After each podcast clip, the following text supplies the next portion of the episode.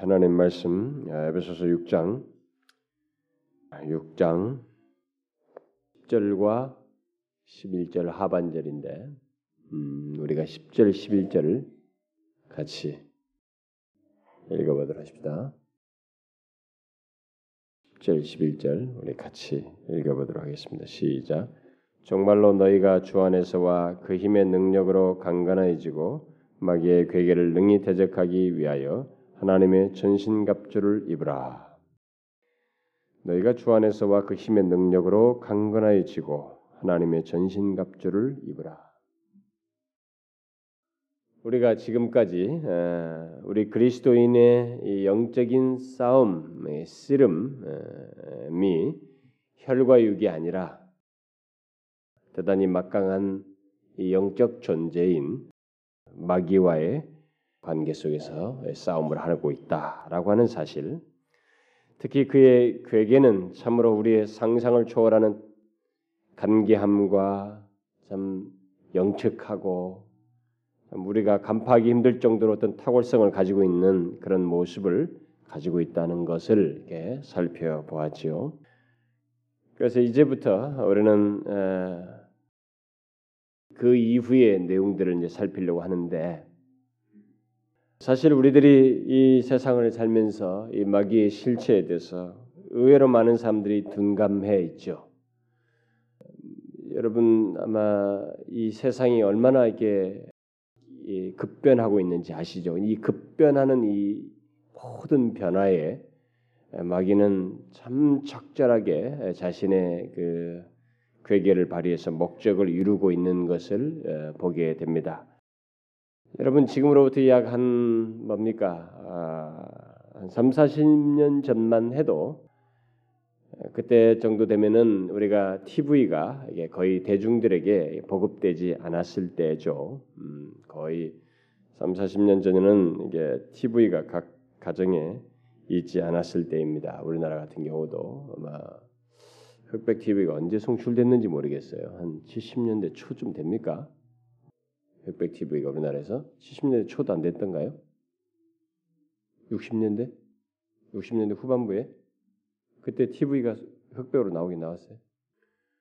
뭐 제가 이 TV를 그래도 가서 TV라는 것을 구경했던 것이 뭐 한 제가 볼 때 70년대 초쯤 되지 않았는가 저는 저로서는 아마 주변에 우리 그런 부자들이 없었던가 봅니다. 하여튼 뭐 동네 TV 하나만 있어도 우리 사람들이 다 몰려서 가서 보고 옛날에 뭐 영구야 이런 거, 뭐 달준입니까? 뭐 텐실이 나오고 했던 거, 뭐 그런 것도 어렸을 때 뭐 보고 했던 기억이 있는데 어쨌든 TV가 아, 이런 것이 이제 각 가정에 대중적으로 이렇게 보급되면서 아, 사람들은 거의 이 세상 일에 대해서 자연스럽게 알고 수용하고 영향을 받는 그런 일이 있게 됐죠.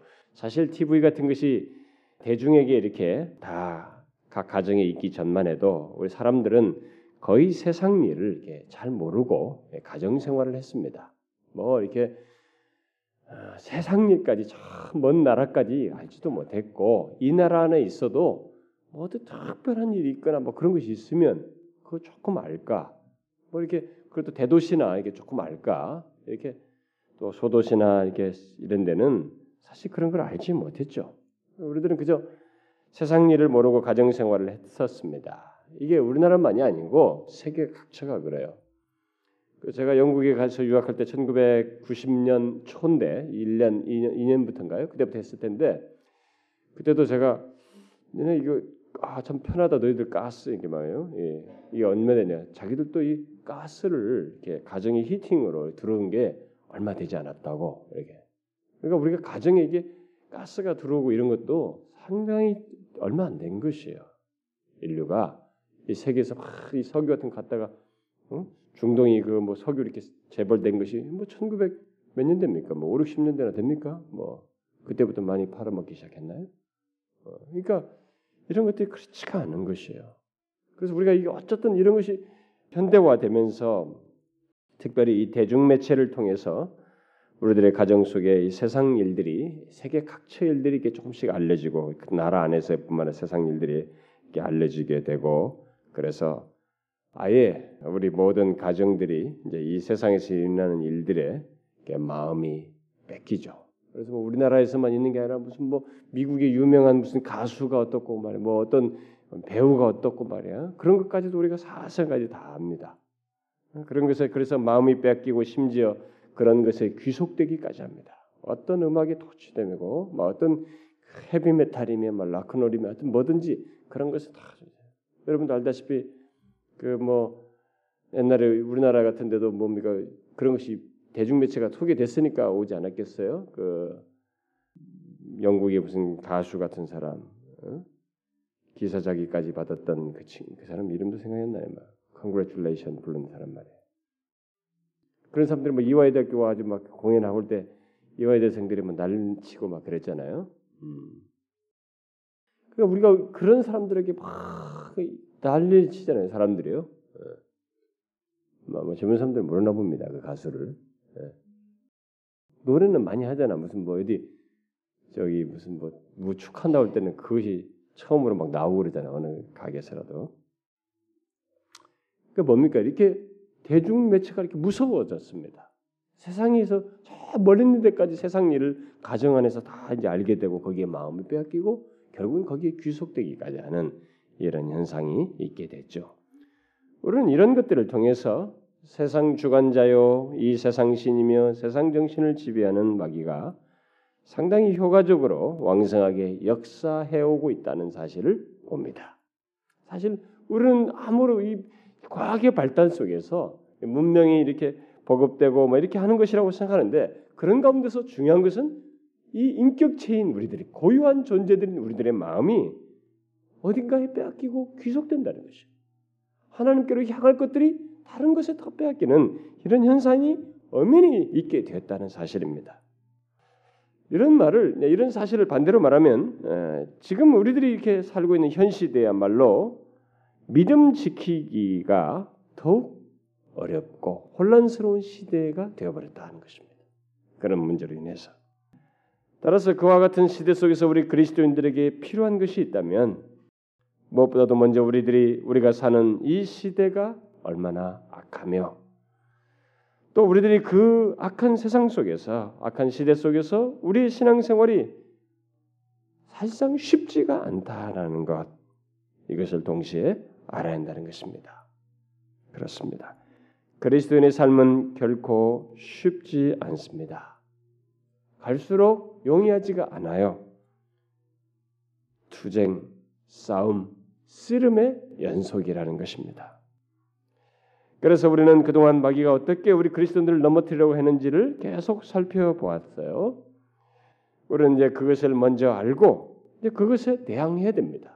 우리가 알게 된 지금까지 파악한 마귀의 계획에 대해서 이제 깨닫고 그것을 대항해야 돼요.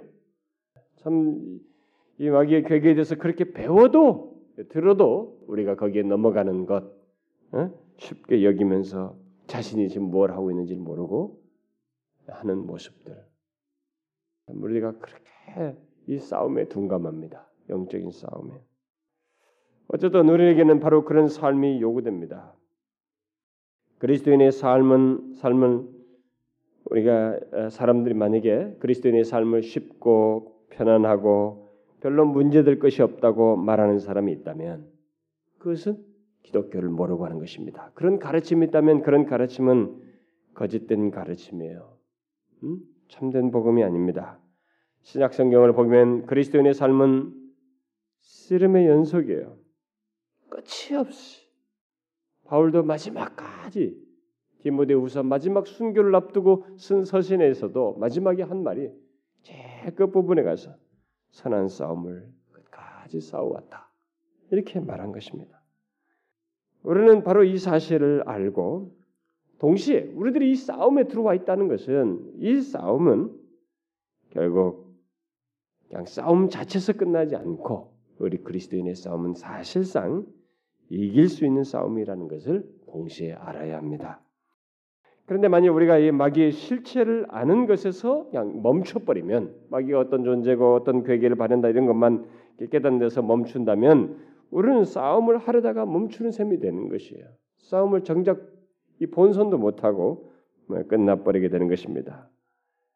결과를 뭐야? 예, 승리를 경험하지 못하게 된다는 것이죠.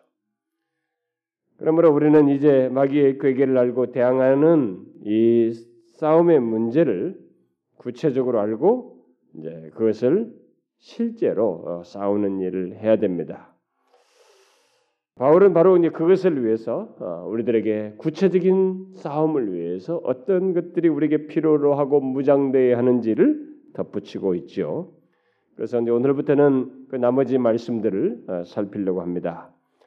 오늘 읽었던 이 10절과 11절에서 바울은 주 안에서와 그 힘의 능력으로 강건해지고 라고 말한 다음에 11절로 뒤에 가서 하나님의 전신갑주를 입으라 이렇게 말한 다음에 그 전신갑주가 어떤 것들인지 예, 싸움에 임하는 우리들의 입어야 할 전신갑주가 어떤 것인지를 구체적으로 설명을 하고 있죠. 결국 이런 말씀들은 아무리 마귀의 괴계가 탁월하고 그가 이 세상과 이 공중 권세를 잡았다 할지라도 그리스도인들은 그와 싸울 수 있다는 사실의 근거에서 이런 말을 하고 있는 것을 우리가 알아야 됩니다. 뭐 우리들이 그 마귀의 지금까지 살폈던 괴계가 그런 참 탁월한 괴계를 발휘하는 그리고 그런 막강한 존재인 것을 지금까지 배우긴 했지만은 그런데도 그와 싸우는 존재로서 우리를 말하면서 우리가 이런 것들로 무장한다고 말할 때는 뭐겠어요? 그 바로 세상 권세를 가지고 있는 공중 권세를 가진 그와 우리가 싸울 수 있는 자이다. 그리고 그리스도인들은 승리할 수 있다라는 사실을 시사하고 있는 것이죠. 그동안 우리는 마귀의 괴계가 굉장하다는 것을 알게 되었습니다. 많은 중요한 것은 그럼에도 불구하고 우리 그리스도인들은 승리할 수 있다는 사실이에요. 이것을 아는 것이 굉장히 중요합니다. 이것이 이제 뒤이어서 바울이 덧붙이는 내용입니다. 자, 그러면 이런 구체적인 내용들에 앞서서 제일 먼저 그리스도인의 이 싸움과 투쟁과 관련해서 말해주는 우선적인 권면, 가장 먼저 강조하고 있는 그 권면의 말씀을 오늘 본문을 통해서 살펴보기를 원합니다. 이 본문 10절에서 말하고 있는 아주 중요한 내용이 있습니다. 먼저 10절에서 말하고 있는 게 뭐예요? 먼저 말하고 있는 게 뭐예요? 주 안에서와 그 힘의 그의 힘의 능력으로 강건하여지고 자, 요걸 말하고 이제 우리가 구체적으로 그 승리하기 위한 싸움을 할 때에 먼저 우리에게 무엇이 있어야 되는지를 말하자면 주 안에서와 그 힘의 능력으로 강건해지는 것. 그 다음에 전신갑주를 입으라 이렇게 말하고 있습니다. 자, 이 두 가지, 이 두 가지를 그리스도인의 싸움의 씨름과 관련해서 말해주는 아주 중요한 교훈입니다. 권면이에요. 자, 마귀의 온갖 괴계에 대항하기 위해서 또 그와의 씨름을 하기 위해서 우리들에게 요구되는 것이 있다면 바로 이 두 가지예요. 이 중 하나만 있어도 안 됩니다. 사람들이 전신갑주라는 단어만 굉장히 익숙해 있는데 아닙니다. 이 영적인 씨름에 있어서 이 두 가지는 항상 함께 있어야 합니다. 특히 여기서 이 순서가 굉장히 중요해요. 1차적 순서가 뭐냐면은 만약에 여기서 먼저 전신갑주를 입으라라고 한 뒤에 주 안에서 강건하게 되라 이렇게 말하고 있지 않고 먼저 주 안에서와 그 힘의 능력으로 강건하게 되어야 한다. 강건해지고라고 한 뒤에 하나님의 전신갑주를 입으라라고 말하고 있다는 것이에요. 이 말은 우리들이 먼저 주 안에서와 그 힘의 능력으로 강건하게 되지 않고 하나님의 전신갑주를 입는다는 것은 사실상 불가능하며 그렇게는 마귀의 괴계를 대항할 수 없다는 것을 시사해 주고 있습니다. 이 부분에 대한 상세한 설명은 나중에 다시 구체적인 내용이 들어가서 하겠습니다만은 오늘은 먼저 우리가 여기서 주 안에서와 그 힘의 능력으로 강건하게 되어야 된다라는 이 말씀을 좀 중점적으로 살펴보는 전신갑주는 이제 뒤에 가서 나중에 다시 하고 세부 상으로 가서 뭐 다음 다음 시간 정도로 하지 않겠나 싶고 이걸 먼저 보면 그래서 바울은 여기서 자신 자신이 강건하게 되는 그 모든 것의 원천이 무엇이었는지를 사실상 알고 이런 말을 해주고 있는 것입니다. 이 바울은 영적인 전투를 치열하게 쓰는 사람입니다. 여러분이 알다시피 예배 소설을 쓸 때 정도는 이 사람이 이제 감옥에 갇힐 때니까 많은 이제 사역을 다 전도 여행을 다 1차, 2차, 3차 전도 여행을 다 마친 다음이죠. 그런데 그의 지난 날의 삶은 정말로 처절한 영적인 싸움이었어요. 막 가시적으로 막 드러난 싸움이면서 그것을 마음으로 끝없이 여기서 멈춰야 되는 것인가, 굴복해야 되는가, 뒤로 물러서야 되는가 이것을 끝없이 갈등하면서 보내온 오랜 생활의 싸움이었습니다. 그런데 그 싸움의 오랜 경험 속에서 자신이 하나님으로부터 깨닫게 하고 받은 계시이기도 하면서 그가 확실하게 경험적으로 확인했던 것이 뭐냐? 그가 오랫동안 영적인 시름과 전투를 겪으면서 교회를 돌보고 주의 백성들에 대한 악한 음모들을 다 이렇게 대적하면서 발견했던 바로 사실이 이거였어요. 가장 우선적인 것. 그가 확인했던 모든 싸움을 이길 수 있었던 가장 우선적인 것은 주 안에서와 그 힘의 능력으로 강건하게 되는 것이었습니다. 이것을 아는 것이 굉장히 중요합니다. 영적인 싸움에서 이길 수 있는 일차적인 승리의 비결은 다른 무기의 문제에 앞서서 주 안에서와 그 힘의 능력으로 강건해지는 것이. 자, 그러면 이 말이 도대체 무엇을 말할까? 이 말씀을 그리고 또 어떻게 우리가 적용해야 될까? 그럼 이게 이게 뭘 말하는 것이냐 이게요?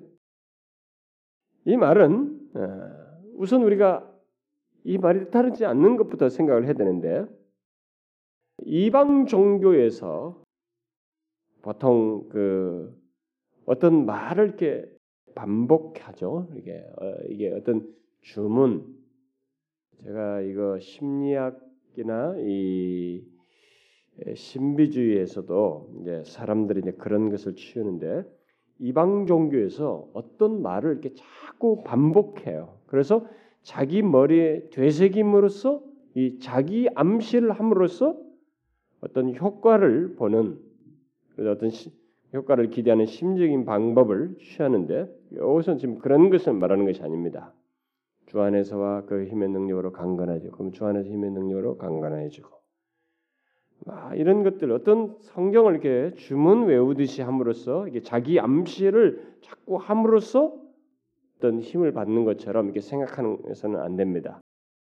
기독교 안에도 지금 그런 것이 있죠. 이 기독교 안에도 거의 이방 종교에서나 볼 수 있는 또 어떤 심리 치료에서나 이 볼 수 있는 써먹는 그런 방법 그것을 교묘하게 오늘 어느새 이 기독교가 오늘날 기독교는 정말로 짬뽕이에요. 그러니까 짬뽕이다 보니까 뭐가 진짜인지는 모르는 거예요. 그래서 짬뽕이 이뭐다 뒤섞인 그릇 살다 보니까 그러니까 어색한 거예요.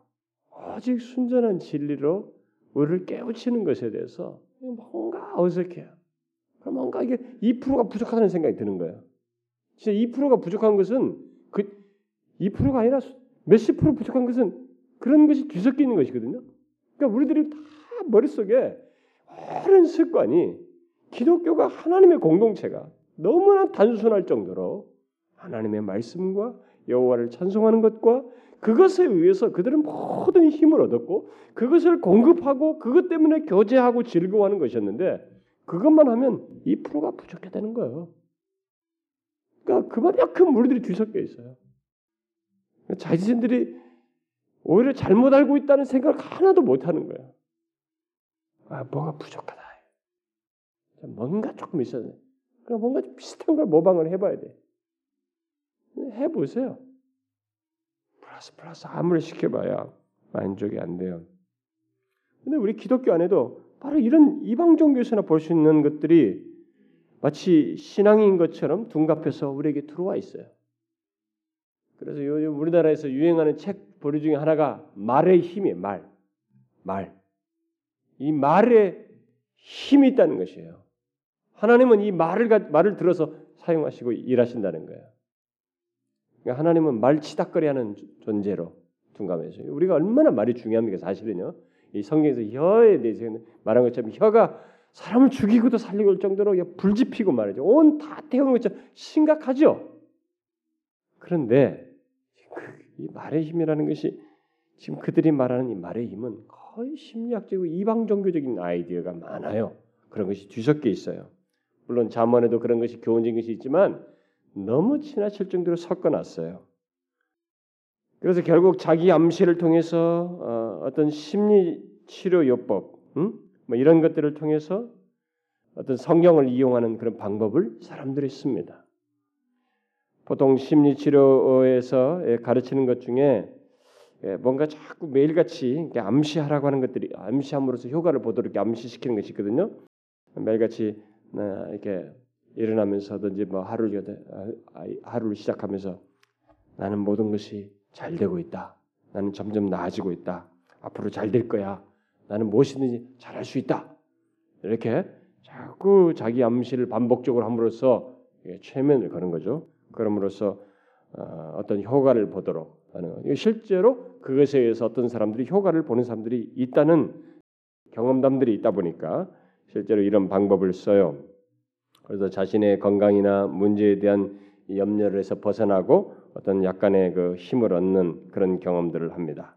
그러나 그런 것은 인간의 심리상에서 어느 정도일 뿐입니다. 어느 정도까지 효과가 있죠. 그러니까 그 어느 정도의 효과 때문에 교회들이 써먹는 것이. 요즘은 교회들이 무엇이든 효과만 있으면 다 땡겨다 써요. 긍정적 사고 방식이든 뭐 실용주의든 무슨 논리든 말이죠. 뭐든지 갖다가 다 당겨다 씁니다.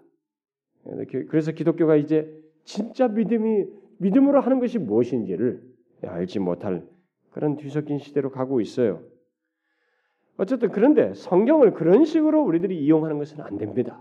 성경을 이렇게 막 암송한다는 것은 그 진리에 우리가 순종하고 반응하도록 하기 위함이지 성경을 이렇게 자기 암시 수단으로서 마치 주문을 외우듯이 어? 어떤 성경 구절을 막 주문을 외우듯이 막 그런 식으로만 반복한다거나 막 주문 외우듯이 찬송 주문하듯이 찬송을 부른다거나 그래서 이렇게 해서 막 엑스타시를 조장하는 것은 그건 이방 종교에서 있는 것이에요. 신비주의자들이 바로 그런 것들도 일부 써먹기도 해요. 그래서 사람들이 이렇게 막 이거 있잖아요. 불교에서 뭐라 그러죠? 응? 염주. 네, 염주. 카톨릭에서는 묵주. 카톨릭은 더 조그만한 것으로 있죠. 이게 여기는 뭐좀큰 걸로 굵직하게 팍팍 돌리는데 여기 막 조그만 하나씩 막 돌리면서 하나 할 때마다 뭘 생각하면서 길 가면서도 막 하고 다니죠. 어떤 사람은 여기다 이제 링으로 반지인데 가운데가 돌아가는 거죠. 돌아가야 돼. 동동동 점이 있어요. 이게 그 점을 하나씩 하나씩 돌리면서 이게 뭔가를 자기 암시, 성경의 어떤 관련된 것들을 자꾸 되새깁니다. 근데 우리가 볼 때는 굉장히 좋아 보여요. 어, 뭔가 이게 성경이 생각하고 이게 생각이 워낙 더러운 것들도 많이 써오는데 그런 것들을 막는 차단 역할도 할 수 있으니까 효과가 있죠 외명상으로. 그런데 여러분 이런 것들이요 이방 종교에 다 옛날에 다 있었어요. 그래서 서방 교회들이 오면서 막 뒤섞여. 이 중세는 막 뒤섞인 시대거든요.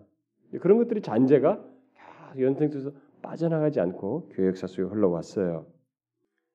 그러나 성경은 그런 식으로 해서는 안 됩니다. 물론 그 순간에는 어느, 어느 정도 나아지는 느낌을 가질 수 있어요. 이방 종교에서도 그런 것에 의해서 효과가 있기 때문에 하듯이 어느 정도는 이 종교 심리에 의해서 효과가 있을 수 있습니다. 그러나 어디까지나 이방 종교 같은 종교 심리일 뿐이에요. 그런 자기 암시를 통해서 자기 안에서 일시적으로 좋아지는 것 같은 느낌보다 성경이 우리에게 항상 강조하는 것은 지금 이런 내용을 우리에게 말을 할 때 우리에게 강조하는 것은 실제 생활에서 우리가 유혹을 어떻게 견디고 우리가 가정에 어? 우리의 삶 속에서 어떻게 예, 이 하나님의 말씀을 따라서 그 사단의 이 괴계를 대항해서 싸우는가 하는 이 문제입니다. 이게 암시 문제가 아니라 실제로 그렇게 하는가라는 것이에요. 성경은 우리가 알고 있는 말씀을 머릿속에 되뇌이는 것보다 우리가 어떤 영적 싸움을 해야 하는 현실에 당면했을 때 그때 그 말씀을 실제로 적용하는 문제를 더 중요시 여깁니다. 물론 이 적용은 들어간 것이 있음으로써 적용되죠 대체적으로. 그런데 대체적으로 우리가 이 적용을 소홀하면서 이것을 함으로써 효과를 볼 것이라는 기대를 하는 것은 성경을 평가절하는 것이에요. 잘못 사용하는 것입니다. 결국 오늘 우리가 말하는 이 10절 말씀도 마찬가지입니다. 바울은 여기서 마귀의 괴계를 알고 이제 구체적인 싸움을 위해서 적용해야 할 말씀을 지금 말하고 있는 것이에요. 근데 무엇이 있어야 한다고 말하고 있어요? 주 안에서와 그 힘의 능력으로 강건하게 되는 것이 있어야 한다. 자, 그러면 왜 강건해야 한다는 것입니까? 왜 우리들이 주 안에서 그 힘의 능력으로 이제 주 안에서 힘의 능력으로 예, 강건해야 된다. 그래서 왜 강건해야 된다고 말하는 거예요? 우리가 마귀와의 이 마귀의 괴계를 대항하기 위해서는 우리에게 무엇인가에 의해서 강건함이 있어야 된다. 왜 강건해야 된다는 것입니까? 싸움을 하려면 건강해 진짜로 비시비시해가지는 안 되잖아요. 1차적으로 상대의 능력 때문에 그렇습니다. 마귀의 능력 때문에 그랬어요. 우리가 예, 이미 앞에서도 살펴보았다시피 마귀의 능력을 우리는 과소평가해서는 안 됩니다. 마귀는 매우 강력하고 교활하고 간계하며 정말 이 광명의 천사처럼 나타나서 우리를 감쪽같이 속여요. 그 때문에 이같이 강력하고 간계한 마귀를 대항하기 위해서 우리는 강건해야 됩니다. 이게 육체적인 강건이 아니고 정말 그리스도로 말미암아서 주 안에서 영적으로 강건해야만 합니다. 그의 힘의 능력으로 강건해야 돼요. 우리는 매우 악한 세대에 살고 있습니다. 만일 이 세대를 그저 낭만적으로만 보고 이 세상에서 어떤 어떤 사악함도 보지 못하면서 이 세상은 뭐 마냥 좋기만 하고 여기 악함 같은 것도 보지 못하고 그저 자신이 원하는 것을 마음껏 발산하며 살수 있는 것만 생각한다면 그는 마귀를 보지 못하고 있는 것이죠. 그러므로 인해서 그는 사실상 마귀의 괴계에 가장 큰 덩어리에 넘어간 사람이죠. 마귀는 자기의 실체와 자기의 역사를 인지하지 못하도록 하는 것이 일차적인 괴계의 내용이다라고 했습니다. 이 세대는 악과 죄가 아주 강력하게 조직화되어서 우리 생활 속에 아주 깊이 침투해 오고 있습니다. 여러분, 우리는 뭐 어디서 내가 이런 습관을 드러내는가 할 정도로 그런 것이 우리에 들어와 있어요. 그렇게 이 세대는 악합니다. 그래서 여기 13절에서도 이 악한 날에 너희가 능히 대적하고 이 악한 날에 이 사실이에요. 이 악한 세대에 우리들이 살고 있습니다. 이런 악한 세대에서 우리가 견디기 위해서 필요한 것은 바울이 여기서 말한 대로 그 힘의 능력으로 강건해지는 것이요 전신갑주를 입는 것이에요. 또 그러면 왜 또 왜 우리가 강건해야 될까요? 음? 마귀의 능력 때문에 그렇고 또 자신 또 다른 이유는 우리 자신을 위해서예요. 우리가 실패하지 않기 위해서 비참해지지 않기 위해서 우리는 강건해야 됩니다. 그의 힘의 능력으로 강건해지지 않는 자에게 빈번하게 있는 것은 마귀의 괴계에 넘어진다는 거예요. 그래서 비참해진다는 것입니다. 그뿐만이 아닙니다. 우리가 주님을 위해서 또한 강건해야 합니다. 여러분이 한번 생각해 보세요. 예수를 믿는다고 하면서 하나님의 자녀라고 하면서 마귀의 괴계가 발휘될 때마다 넘어진다면 응? 그 유혹이 올 때마다 유혹에 넘어지고 자꾸 실패하게 된다면 그 실패로 인해서 뒤따르는 게 무엇이겠어요? 우리가 믿는 하나님에 대한 이해가 다른 사람들에게 왜곡됩니다. 하나님의 이름과 영광에 손상이 되는. 그것이 모독다는 모독되는 그런 일이 파생되는 것이에요.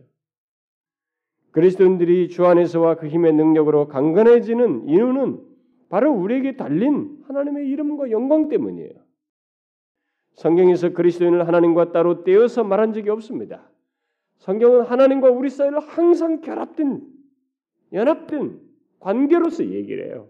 그래서 그런 비유적 표현들도 많이 하잖아요. 우리가 하나님과 한 가족이다. 하나님 나라의 시민이다. 다른 나라의 시민이라 하나님을 왕으로 두고 있는 그 나라의 시민이다. 그리스도를 머리로 한 한 몸이다. 그 몸의 지체들이다. 한 건축물에 우리는 이 벽돌들이다. 또 우리들은 다른 군사들이 아니라 그리스도를 대장으로 둔 그를 뒤따르는 군사들이다. 이렇게 말하고 있습니다.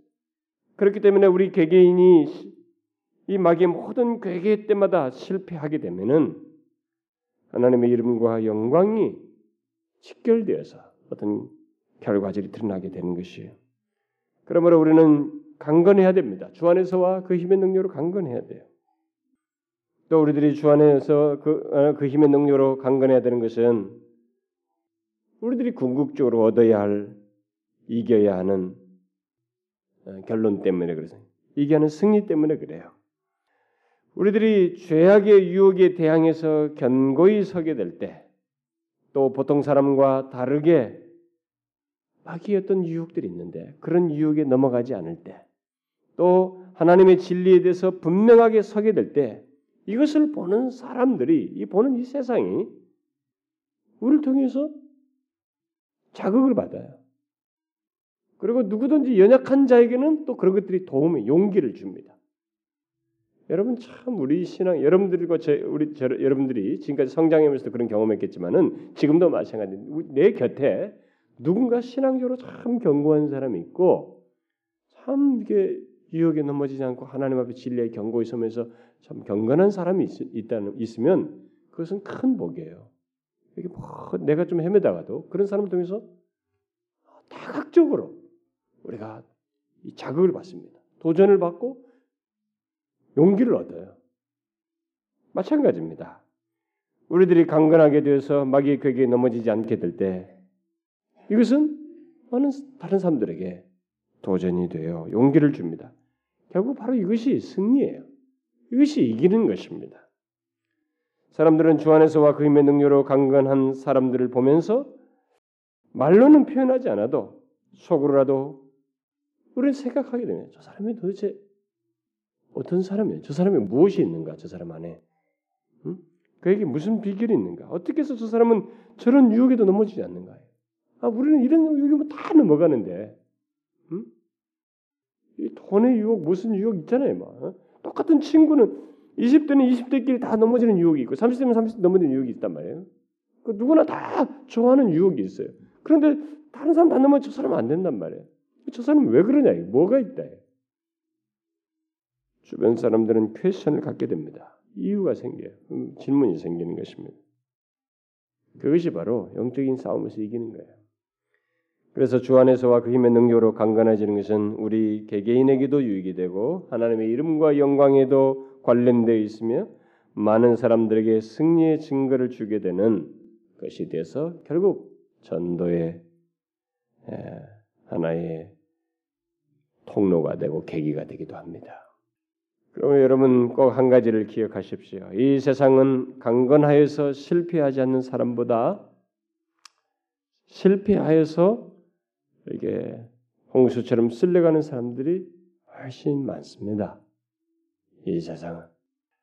그러나 여러분들이 그런 현실 속에서 주 안에서와 그 힘의 능력으로 강건하게 될 때, 여러분들은 쓸려가지 않을 때, 다른 사람들이 모두 어떤 일을 한다 할지라도 여러분들이 분명한 원칙을 가지고 하지 않게 될 때, 다른 사람들로 하여금 여러분들을 보면서 예, 그들은 정말 하나님을 생각하게 되고 여러분들의 승리로 인한 어떤 자극과 도전을 받게 됩니다.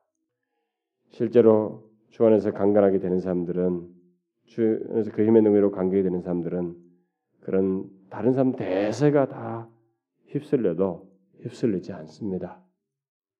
그들은 죄가 죄인 줄을 알고 거부하게 되죠. 그래서 주 안에서 그 힘의 능력으로 강건해진 것이 굉장히 중요해요. 여러분 이 세상의 흐름에 따르는 것을 당연한 것으로 여기지 마세요. 여러분은 모든 사람이 마귀의 괴계에 실패할 때 강간하게 서는 것을 드러내야만 하는 사람들입니다. 우리는 그런 군사들이 영적인 군사들입니다. 그다음 마귀의 괴계를 알고 구체적으로 싸움을 어, 구체적인 싸움을 하기 위해서 있어야 할 것은 이 마귀의 능력을 알 뿐만 아니라 우리 자신의 연약함 그리고 우리들은 도움이 필요로 하다는 사실을 깨닫는 것이 있어야 합니다. 이 영적인 싸움을 위해서 우리는 우리의 대적자인 마귀가 어떤 존재이고 얼마나 어떤 능력을 가지고 있는지 어? 그리고 그 가운데서 어, 어떻게 해야 되는지 마귀의 능력에 대해서도 이해도 가져야 되지만은 그 싸움을 하는 우리 자신의 고유한 인간 자신의 이 자연인으로서의 나, 예? 한 개인 인간으로서의 나의 연약함과 그래서 내가 얼마나 도움이 필요로 하는지를 동시에 깨달아야만 합니다. 영적인 싸움을 하기 위해서 여러분들은 자신이 영, 이 영적인 싸움을 하는 데 있어서 자기 자신의 이 고유한 음, 음, 능력만 놓고 생각하면 우리들이 얼마나 연약한지를 아, 아마 경험상에서도 여러분들이 아마 깨달았겠습니다만은 우리는 그것을 발기, 쉽게 발견할 수 있습니다. 성경을 통해서 가장 적절한 그 대표적인 사람이 아담과 하와가 아니겠어요? 우리를 대적하는 자의 능력이 어떠한지를 알게 됐을 때 우리는 참 그에 비해서 너무나 연약하고 도움이 필요하다는 것을 절감하게 되는데 바로 그런 것을 잘 보여주는 사람이 아담과 하와예요. 여러분도 알다시피 이 최초의 사람인 이 아담과 하와는 보면은 그들은 죄가 없는 현실 속에서 창조된 사람들이에요. 그런 그, 그런 측면에서 보면 완전한 자로서 하나님과 친교하면서 생활하게 되는 참 특별한 그런 상태에 있었지만 그가 마귀의 그 한계하고 정말 그 영적인 존재, 그 하나님에게서 큰 지위를 부여받았던 그에 비해서 그 완전하게 창조되었어도 그는 그에 비해서 약했습니다. 그 마귀의 괴계에 넘어지잖아요. 그렇다면 우리는 어떻겠어요? 아예 죄악 중에서 출생한 우리들은 어떻게 했느냐는 거죠. 우리 스스로의 힘이라는 것은 마귀에 대항하는 데 있어서 굉장히 약합니다. 그래서 우리가 이 구약에서 보게 되면 그 마당과 하와가 넘어진 것을 계기로 해가지고 구약의 믿음의 족장들과 이 선한 왕들과 선지자들 참 많은 구약의 성도들이 마귀에게 어떻게 마귀의 괴기에 어떻게 돼요? 넘어갑니다. 그 신실한 다윗도 마귀 괴기에 넘어가죠. 아브라함도 넘어가요. 다 넘어갑니다. 그러니까 잠시라도 자기 자신이 고유하게 독립적으로 무엇인가를 하려고 할 때 다 넘어가요. 믿음의 사람들이라도 그들 중그 어느 누구도 마귀에게서 완전히 버틴 사람은 없습니다.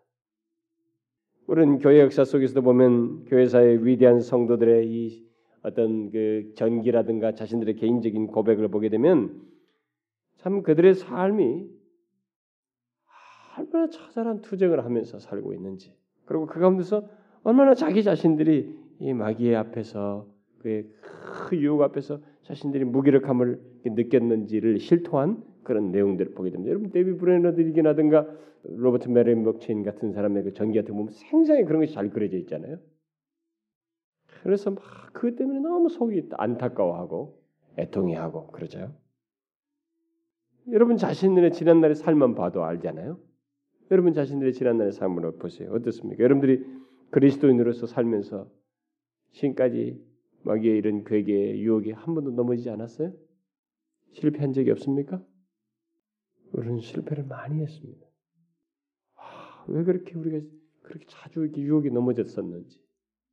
그래서 야 정말 과거는 다 없애고 지워버리고 이제부터는 정말 한번 새롭게 하자. 내가 다시는 그런 거 안 하고 과거만 생각해도 내가 넘어진 것만 생각해도 정말 내 자신이 너무 추해 보이고 말이죠. 내 자신도 용납이 안 되는 것 같고 막 그래가지고 해보자. 이래 해도 한 일주일 지나고 이주를 지나고 어떤 자그마한 유혹에 내가 쉽게 아무 생각 없이 넘어져 가고 있는 것을 보게 돼요. 우리는 지금도 실패하는 것을 보게 됩니다. 여러분의 결심이 금방 무너져 있는 것을 쉽게 확인하게 돼요. 뭐예요 이게? 우리 자신의 독립적인 존재, 내 개, 개인의 스스로의 능력은 이렇게 연약하고 절망적이라는 것입니다. 우리는 이것을 알아야 됩니다. 아, 쭈삣쭈삣할 게 아니에요. 자기 혼자. 여러분 이런 게 다 뭐예요? 우리들이 너무나 연약하다는 영적인 문제에 있어서 우리 고유한 나라고 하는 한 고유한 존재가 이 영적인 싸움을 하는 데 있어서는 안 된다는 것입니다. 너무 연약하다는 것이. 우리 이것을 솔직하게 인정해야 합니다. 이걸 깊이 인정하는 것이 아주 좋은 좋은 도움이 돼요. 막 그저 단순하게 그냥 그저 나를 공격하는 마귀는 강하고 그에 비해서 나는 뭐 약하지 이렇게 단순하게 생각으로 이렇게 하라는 게 아닙니다. 제일 정말 절실하게 자기 자신이 얼마나 영적인 싸움에서 마귀와 대항하는 데서 나라고 하는 존재 자신, 자신은 연약한지를 절절하게 깨달아야 됩니다. 이것을 확실하게 깨닫고 알게 될 때 우리들이 그와의 영적인 싸움에서 승리할 수 있는 기반을 갖게 되는 것이 응? 이게 하나의 베이스가 되는 것입니다. 왜냐하면은 자신의 부족함을 깨닫을 때에야 도움을 힘입을 수 있거든요. 싸움에 힘을 공급받을 수가 있는 거예요. 자신의 부족을 깨닫지 못하는 사람은 영적인 싸움에서 승리하기는커녕 다 패배해요. 오히려 패배합니다. 여러분 바리새인들을 보세요. 그들은 자신들이 하나님과 올바른 관계에 있다고 생각했죠. 자신들은 부족한 것이 없다고 믿었습니다. 또 자신들은 예수님의 말대로 건강한 자로서 의사 같은 게 필요 없다는 거예요. 스스로 얼마든 된다는 것입니다. 그래서 의사가 의사에게 자기 자신들을 보이지 않았습니다. 그러나 주님께서 그들의 실상에 대해서 뭐라고 말했어요? 영적으로 병든 자이고 승리하기보다는 철저히 영적으로 패배한 자들이다라고 말하지 않았어요? 그렇게 간주한 것입니다. 그러므로 우리는 우리 스스로 죄와 사단과 싸우기 얼마나 부족한지를 먼저 처절하게 깨달아야 됩니다. 우리에게는 의사가 필요하다는 거예요. 주님이 필요하다는 것입니다. 우리는 영적인 싸움을 위해서는 철저하게 공급을 받아야 돼. 누군가 도움이 없으면 이 마귀를 대항할 수 없다라고 하는 것이 이 약함에 대한 인식 속에서 있어야 돼요. 이것을 알아야 도움이 필요로 하는 자라고 하는 것. 그래서 주님의 도움을 받아야 한다는 것을 알고 싸움은 주 안에서와 그 힘의 능력으로 강건해질 때만이 승리할 수 있다라는 결론에 도달하는 것입니다. 예수 믿는 사람들이 너무 쉬운 공식을 마귀와의 관계 속에서 대적하려고 그래요. 응? 그래가지고 오늘날 우리들이 어디서 이다 성경을 이제 인용한답시고 막 성경에서 모방해가지고 어, 뭐 누가 마귀다 오면 뭐 어쩌라 이게 네 이름 뭐냐 묻고 막뭐 군대라 뭐 어쩌라고 공 식을 하고 뭐 이게 계속 이런 공식을 가르쳐줘요. 글쎄요 좋습니다. 우리들이 예수 그리스도의 이름으로 명하노니 내가 의지할 이는 예수 그리스도밖에 없다. 그러나 예수 그리스도의 힘을 빌어서 말할 때 너라는 존재는 내게 아무것도 아니야. 라고 하는 견고한 믿음을 예수 그리스도에 대한 믿음으로 말하는 것과 공식으로 이 말로서 뭘 이렇게 하는 것은 마귀가 무슨 장난감이에요? 그가 놀고 있네 그런다고요. 아니에요, 여러분. 그가 얼마나 영특한데요. 우리는 그런 것으로 마귀를 쫓아낼 수 있다고 생각하는 거예요. 여러분 그 스크루테이프라고 하는 그 C.S. 루이스가 쓴 책 같은 거 읽어봐요. 마귀가 얼마나 간교한지. 그 C.S. 루이스가 마귀의 관계에 대해서 쓴 그 내용 중에 미래를 예견하는 글을 썼더라고요. 오늘날 이 기독교가 지금 신비주의로 발전하고 있잖아요. 야, 저기 말이야 이 예수 믿는 사람들을 다 넘어뜨리려면은 그 리더자들 이 사람들을 신비주의자로 바꿔라. 그럼 넘어진다. 그러니까 이 사람들은 모호한 걸 추구하는 쫓아가는 거예요. 결국 하나님의 본질에서 이탈한다는 거예요. 근데 그 마귀의 괴계대로 오늘날 우리들이 그런 현상이 생기고 있잖아요.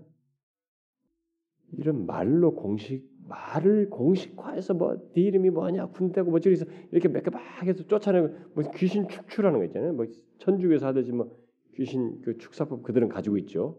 그걸 매뉴얼화 해가지고 가르쳐 주고 있습니다. 그 사람들은 안 돼, 여러분. 뭐 드라큘라 뭐 십자가 쫙 비추면 뭐 도망가고 그럽니까? 십자가는 그런데 써먹는 것도 아니고 십자가는 오히려 그냥 주님의 죽으심이 얼마나 처절한데 기억하는 정도의 도구일 뿐이에요. 그런 거 형상할 필요도 없어요, 사실은. 워낙 교회라는 표지를 하기 위해서 이제 그런 것들을 보통 십자가를 세우고 그러는데 그거 안 세고도 할 수만 있으면 좋겠는데 오히려 그뭐 그렇게 십자가는 더 이상의 능력을 나타내는 표지가 아니에요. 여기서 우리 자신은 주님 없으면 마귀를 대항할 수 없다는 것. 그렇게 우리 연약하다는 것. 그래서 주님의 공급, 주 안에서와 그 힘의 능력으로 강건해지는 것이 이게 주문의 성격이 아닌 신뢰, 믿음, 관계의 문제라는 것을 알아야 됩니다. 자, 그러면 이제 여기서 덧붙여서 우리가 여기서 깨달아야 될 것은 마귀의 능력을 알고 또 우리 연약함과 도움이 필요하다는 것을 이제 알 뿐만 아니라 또 우리가 여기서 깨달을 것은 우리를 도우실 자의 능력입니다. 음? 여러분 그러면 우리를 도울 자가 나는 도움이 필요한 자예요. 약하기 때문에. 그러면 우리를 도우실 분은 하나님인데 예수 그리스도인데 뭐 그분은 어떤 분이시냐? 그분의 능력은 어떤가? 응? 여기서 성경이 구약에서부터 예, 모든 그 하나님에 대한 묘사를 말할 때 하나님은 어때요? 하나님은 시편기자면 능하시고 권세가 어떻고 능력이 어떻고 어? 강하시며 이런 말들이 나오죠. 오늘 본문에서도 그렇죠. 주 안에서와 그 힘의 능력으로 강건해진다. 이 말은 우리들이 대적을 바라보고 그의 힘을 보아왔지만 지금까지 마귀 그게 얼마나 아, 강력하고 탁월한지를 보아왔지만 또 우리 자신들을 볼 때 또 우리들의 약함 이런 무력함들이 있어서 참 너무 이게 무기력해 보이고 떨리기까지 하지만 그러나 우리들이 마귀를 대학하는 데서 우리를 도우실 분을 바라볼 때 그분이 어떤 분인지를 알아야 된다. 뭐예요? 우리는 그럴 때 주님을 바라보아야 된다. 주 안에서 강건해진다. 그래서 주 안에서 강건해진다고 할 때 우리는 그의 능력의 힘과 그의 권세의 힘을 기억해야 한다는 것입니다. 주 안에서 강건해진다는 것은 주님과 주님의 권세를 의지한다는 것이고 그것을 바라며 그것을 신뢰한다는 것입니다. 여러분 복음서를 잘 보시면 거기에 기록된 주님과 그의 권세의 능력을 잘 보세요. 어땠습니까? 주님의 성에 주님의 그 공생애 속에서 그의 권세가 어때요? 주님은 마귀의 괴계에 넘어지지 않았습니다. 인성을 입으셨지만 인성을 입으신 상태에서도 그는 한 번도 넘어지지 않았어요. 그는 그의 권세와 능력은 여러분 이, 런 능력 우리가 권세 능력하니까 막 기적, 어? 막 바다를 쫙 쪼개는 거 이런 것만 자꾸 생각하는데 여러분 가장 큰 권세는 죄와 사망을 이기는 것이에요. 특히 죄를 이기는 것이 가장 큰 권세입니다. 왜냐하면 어떤 존재도 죄를 이긴 자가 없거든요. 죄 앞에서 다 넘어지는 것이. 근데 주님의 권세라는 것은 제일 중요한 것을 우리가 생각할 겁니다. 뭐냐면 죄를 이겼다는 것이 한 번도 넘어지지 거예요. 배고픔과 육체의 연약함과 피곤함이 있고 그래도 그는 넘어지지 않았어요. 그리고 그는 오히려 마귀를 쫓아냈습니다. 그런 권세를 드러내셨어요. 그런 권위를 가지고 계셨습니다. 그런 마귀에게 명령했고 그래서 쫓아내셨습니다. 아무리 마귀의 아래 있는 악한 영들이 난폭하게 그래도 주님은 말씀 한마디로 다 내어 주셨어요. 그리고 숱한 시험을 받으셨지만 그 시험에서도 극도의 시험에서도 40일씩 그 금식하면서 보냈던 그 극도의 시험 속에서도 직접 마귀 당사자가 와서 그를 시험했지만 주님은 넘어지지 않고 오히려 물리치셨습니다. 예수님께서 나타내신 능력은 단순히 자신의 능력을 과시하는 뭐 그런 것이 아니었습니다. 예수님께서 공생애 동안 우리에게 보여주신 능력은 그를 믿는 우리 모두에게 나타날 능력이 무엇인지를 보여준 것이었어요. 따라서 그 능력을 우리 자신의 것으로 붙들고 믿어야 하는 것입니다. 그 안에서와 그 힘의 능력으로 강건해지는 이 내용, 주 안에서 강건해진다는 것은 바로 이런 것을 뜻하는 거예요. 마귀를 이길 수 있는 길은 바로 그 길이라는 것을 우리가 알아야 됩니다. 바로 그런 맥락에서 바울은 주 안에서와 그 힘의 능력 안에서 강건하라고 말하고 있는 것입니다. 사단을 이기는 능력은 주님 안에 있다는 것이에요. 주님 안에 있다는 것입니다. 사단이 다가올 때 주님은 그 능력을 이전에 보이셨던 것처럼 보일 것입니다. 우리가 그를 힘입어서 주 안에서 강건하게 그를 대적할 때 주님은 이전에 자신이 마귀를 대항할 때 그 했던 그것을 우리를 통해서 하실 거예요. 여러분 특히 주님께서 십 자가와 부활을 통해서 자신의 능력을 확고히 보이시잖아요. 거기서 우리가 이 주 안에서와 그 힘의 능력을 그 힘의 능력으로 강건해지는 것이 무엇인지 주 안에서 강건하게 되는 것이 무엇인지를 정확하게 보셔야 합니다.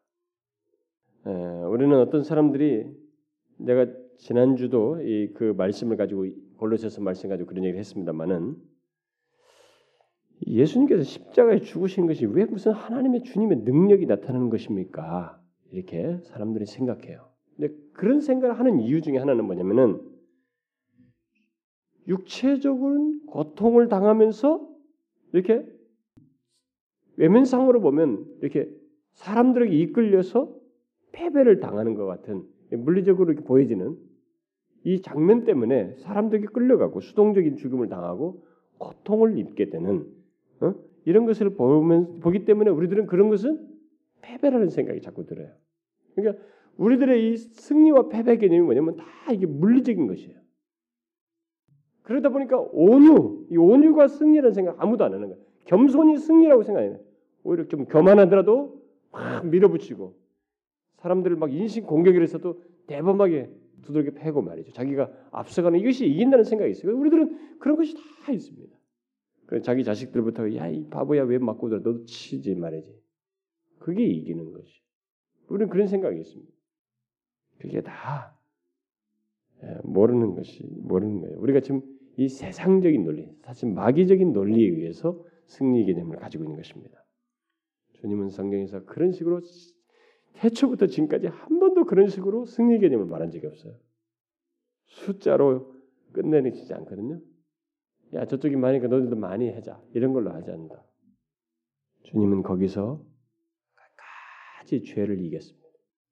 죄의 유혹 그리고 마귀의 유혹 그리고 사망이라고 하는 무거운 것 인간의 죄를 지었을 때그 무거운 죄의 짐 이것을 벗어버릴 수 있는 모든 것들 끝까지 담당하셨어요. 그래서 거기서 사단의 주된 무기인 죄와 사망이 힘을 못 쓰는 그래서 죄와 사망의 한계가 무엇인지를 십자가에서 밝히 보이심으로써 죄와 사망을 정복하시는 그런 능력을 드러내셨어요. 이게 가장 강력한 능력이에요. 우리는 뭐 하나님의 권세 능력하면 정말로 물리적으로 달라지는 거 말이에요. 5천 명을 먹였대. 예? 얼마나 놀랍냐. 이런 것이야 돼요. 누가 예수를 믿었는데 갑자기 부자가 됐대. 이게 하나님의 능력이 엄청나지 않느냐. 그게 아니고요. 어떤 사람이 예수를 믿었는데 이제는 죄 앞에서 꼼짝 못했는데 죄를 이기더라. 이게 주님의 권세가 나타난 거예요. 주님의 능력이 나타난 것입니다. 사람들 그 생각을 안 하는 거예요. 아니 뭐 잘 나가고 깜빡하던 그 사람이 갑자기 예수를 믿고 나서 죄를 이기더라 이거예요. 이게 주의 권세와 능력이 그를 통해 나타나고 있는 거예요. 주님께서 이 부활을 통해서 그걸 보이신 것입니다. 우리는 우리를 도우실 연약한 우리를 도우실 주님의 능력이 바로 이와 같다는 걸 아셔야 됩니다. 사단이 우리에게 죄를 범하도록 유혹을 하겠지만 그 죄를 이길 수 있도록 우리 안에서 역사하실 수 있는 분이 주님이에요. 그런 능력을 가지고 계십니다. 그래서 우리는 우리 자신의 시험과 어려움을 보기보다 모든 마귀의 괴계에 대항해서 그런 마귀의 괴계로 인한 그런 것들을 보기보다 주님을 바라보고 주님에 관한 진리를 깨닫고 그 주님을 의지하고 붙들어야 됩니다. 그 안에서 그 주 안에서 강건해지고 그의 능력으로 강건해지기를 구해야 돼요. 그렇게 하게 될 때 사실 우리들이 주님을 바라보고 주님을 더 신뢰하게 될 때 주님의 능력이 우리 안에서 활용되어서 나타납니다. 음? 주께서 우리 안에서 그런 능력을 드러내셔요. 이 부분에 대한 실제적인 적응을 통해서 우리들이 우리의 씨름이 판가름 나게 됩니다. 여러분 영적인 씨름은 정말로 영적인 방법으로밖에 안 돼요. 이것을 아셔야 됩니다. 주님을 의지하지 않고는 절대로 어떤 것을 이기지 못합니다. 영적인 싸움을 이기지 못해요. 하, 정말 미치겠어. 나 못 견디겠어. 이 세상 방식으로는 이기지 못해요. 마귀는 계속 그리 해라고 부축입니다. 네 본성대로 해라. 돼. 너 정말 화나지 않느냐. 그러나 그 마귀의 괴계를 대항할 수 있는 것은 주 안에서 그 힘의 능력으로 이길 수 있어요. 어찌하든지 주님을 붙들어야 됩니다. 그분의 힘으로 하려고 해야 돼요. 그래서 실제적으로 우리가 주님을 바라보며 주님을 의지하는가에 따라서 우리의 영적인 씨름의 승패가 결정나요. 이것이 적용이 안 되면 승리하지 못합니다.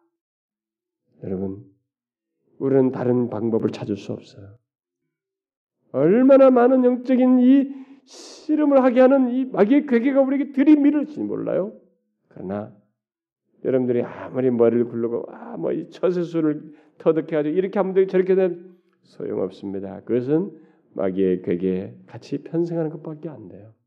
이길 수 있는 것은 어찌하든지 주 안에서 그리고 그의 힘의 능력으로 강건해지는 거죠. 주님을 바라봐야 돼요. 그분의 능력으로 하고자 해야 돼요. 끝까지 그래야 돼요. 죄의 유혹이 왔어요. 어떻게 해요? 주 안에서와 그 힘의 능력으로 강건해지기를 구하고 주님을 바라면서 의지하느냐에 따라서 이 싸움의 승패가 결정돼요. 거기서 주님을 의지하지 않으면 넘어집니다. 우리는 아까 말했죠? 하나님을 제외시키고 하나님을 의지하는 것을 잠깐 뒤로 한 채 우리가 고요한 자리에 서게 됐을 때, 나 홀로 무엇인가를 생각하고 홀로 어떤 걸 결정하고 있을 때, 우리는 거의 다 넘어져요. 다윗도 한가하게 잠시 하나님을 망각하고 인간의 정욕에 이끌려서 음?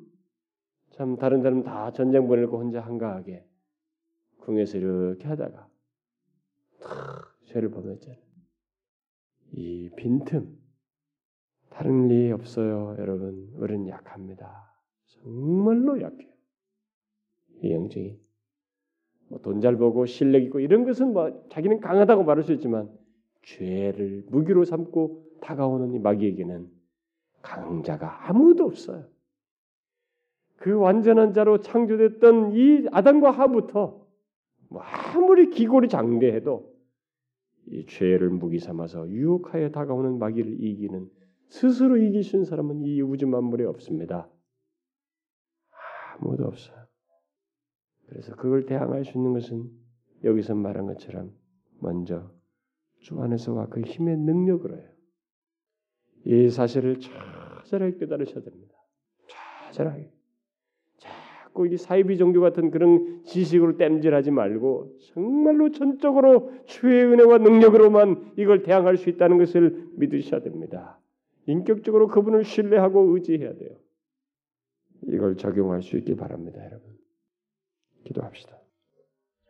하나님 아버지, 우리는 유혹이 오면 너무 쉽게 넘어집니다. 분별하지 못하고 이게 영적인 싸움인지를 파악치도 못하고 넘어질 때가 너무 많습니다.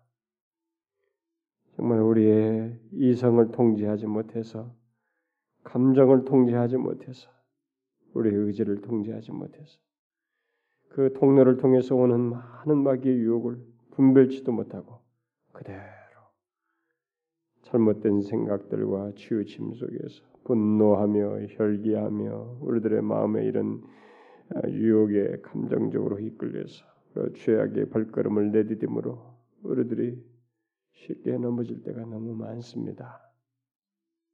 그런데 우리 주님께서 그런 우리들이 마귀의 괴계에 능히 대적할 수 있다고 말씀하시며 대적할 수 있고 또 승리할 수 있는 길을 우리에게 말씀해 주시니 감사합니다. 우리를 그런 주님의 군사로 부르셔서 이렇게 세우셨고 명확한 길까지 제시해 주셨사오니 주님이여 어떤 것도 두려워하지 아니하고 우리의 현실 속에서 있는 모든 마귀의 괴계에 대해서 주 안에서와 그의 힘의 능력으로 강건하여 져서 대적하여 승리하는 저희들 되게 하옵소서. 주님 모든 마귀의 괴계 앞에서 항상 우리를 도우실 수 있는 우리 주님을 기억하고 그분의 능력을 묵상하고 바라면서 의지하며 구하면서 대항하는 저희들 되게 하옵소서. 예수 그리스도 이름으로 기도하옵나이다. 아멘.